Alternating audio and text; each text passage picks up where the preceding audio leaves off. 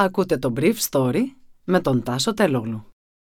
Χορηγός του Brief Story είναι το Avra Carbo. Avra Carbo.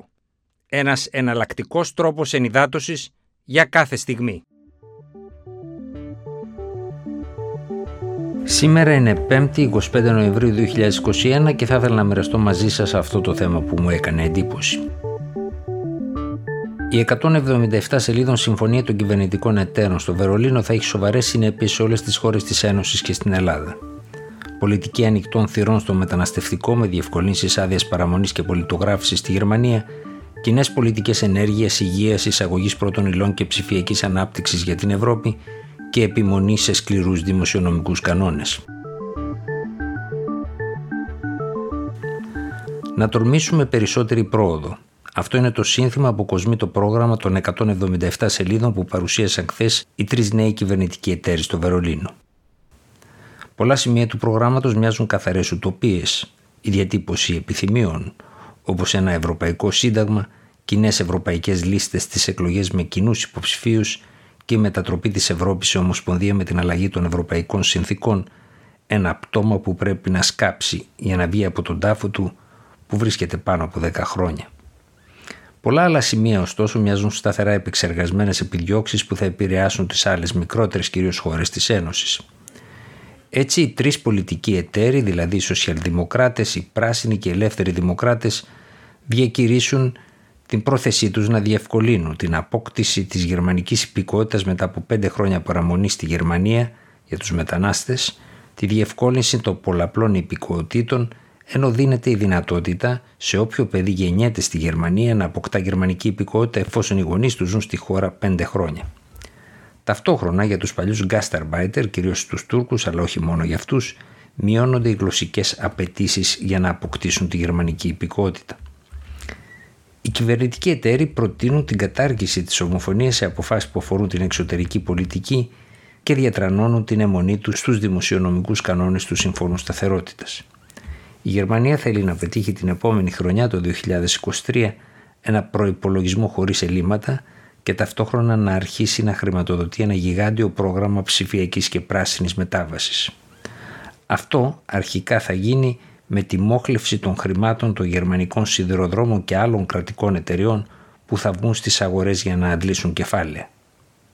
Ιδανικά, όπως διατυπώνεται στη συμφωνία, η χώρα θα εγκαταλείψει το λιγνίτι το 2030 αντί του 2038 που ήταν η δέσμευση της Μέρκελ, ενώ τον ίδιο χρόνο το 80% της ενέργειας της Γερμανίας θα πρέπει να παράγεται από ανανεώσιμες πηγές ενέργειας.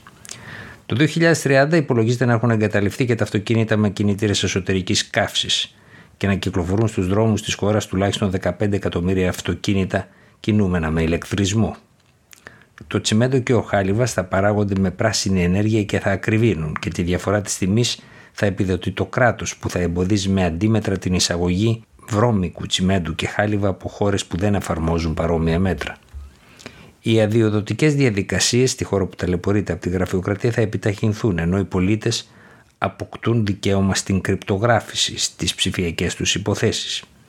Τα συνολικά μέτρα παρακολούθησης του κράτους, όχι μόνο της αστυνομίας αλλά και των άλλων υπηρεσιών, επί των πολιτών θα συνεκτιμώνται ώστε να αποτιμηθεί ο χώρος που αφήνει το κράτος σε κάθε πολίτη.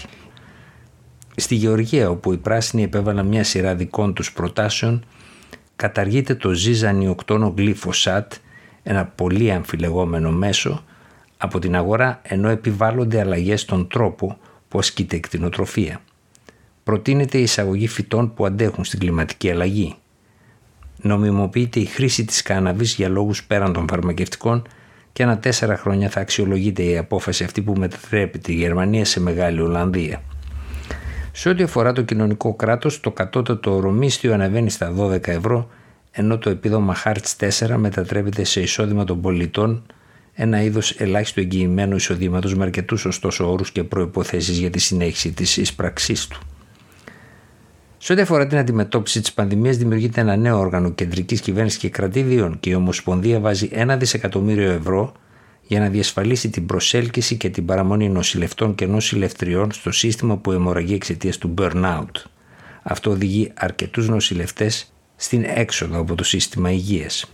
Στο ερώτημα ποιος θα τα εφαρμόσει όλα αυτά, ο μελλοντικός καγκελάριος Όλαφ Τσόλτ δεν θέλησε να απαντήσει στη συνέντευξη τύπου που ακολούθησε την παρουσίαση του προγράμματος του μελλοντικού κυβερνητικού προγράμματος. Η πιο προφανής επιλογή ενός Υπουργού Υγείας, που θα πρέπει να είναι σοσιαλδημοκράτης, είναι ο Καρλ Λάουτερμπαχ. Ο 58χρονος επιδημιολόγος από τη Βόρεια Ρινανία Βεσφαλία ήταν στην ουσία ένας σκιώδης υπουργός υγείας, ακόμα και του μεγάλου συνασπισμού επί Μέρκελ, σπάζοντας διαρκώς τα νεύρα του υπουργού Γιέν Σπάν. Ο Λάουτερμπαχ που έχει τη δική του γνώμη και δύσκολα μπαίνει κάτω από κομματική πειθαρχία είναι ένα πρόβλημα για το Σόλτς. Όταν η κοινοβουλευτική ομάδα των Σοσιαλδημοκρατών φωτογραφήθηκε το Σεπτέμβριο στη Βουλή, ήταν ο μόνος που φορούσε μάσκα, κάτι που επέσυρε την ηρωνία της Μπίλτ αλλά και αρκετών συντρόφων του. Αλλά είχε δίκιο γιατί με βάση το πρωτόκολλο σε ένα κλειστό χώρο όλοι έπρεπε να φορούν μάσκα. Όμως ο Λάουτερμπαχ, που μπορεί να ερμηνεύει τα στατιστικά της εξέλιξης της πανδημίας καλύτερα από τους περισσότερους πολιτικούς, υπήρξε σταθερός συνομιλητής της καγκελαρίου Μέρκελ για το θέμα του κορυφαίου επιδημιολόγου της χώρας Ντρόστεν και του πρόεδρου του Ινστιτούτου Ρόμπερτ Κοχ, Ρόλαντ Βίλαντ, που είναι ο επίσημος τεχνικός σύμβουλος της κυβέρνησης. Ήταν το Brief Story για σήμερα 5η 25 Νοεμβρίου 2021.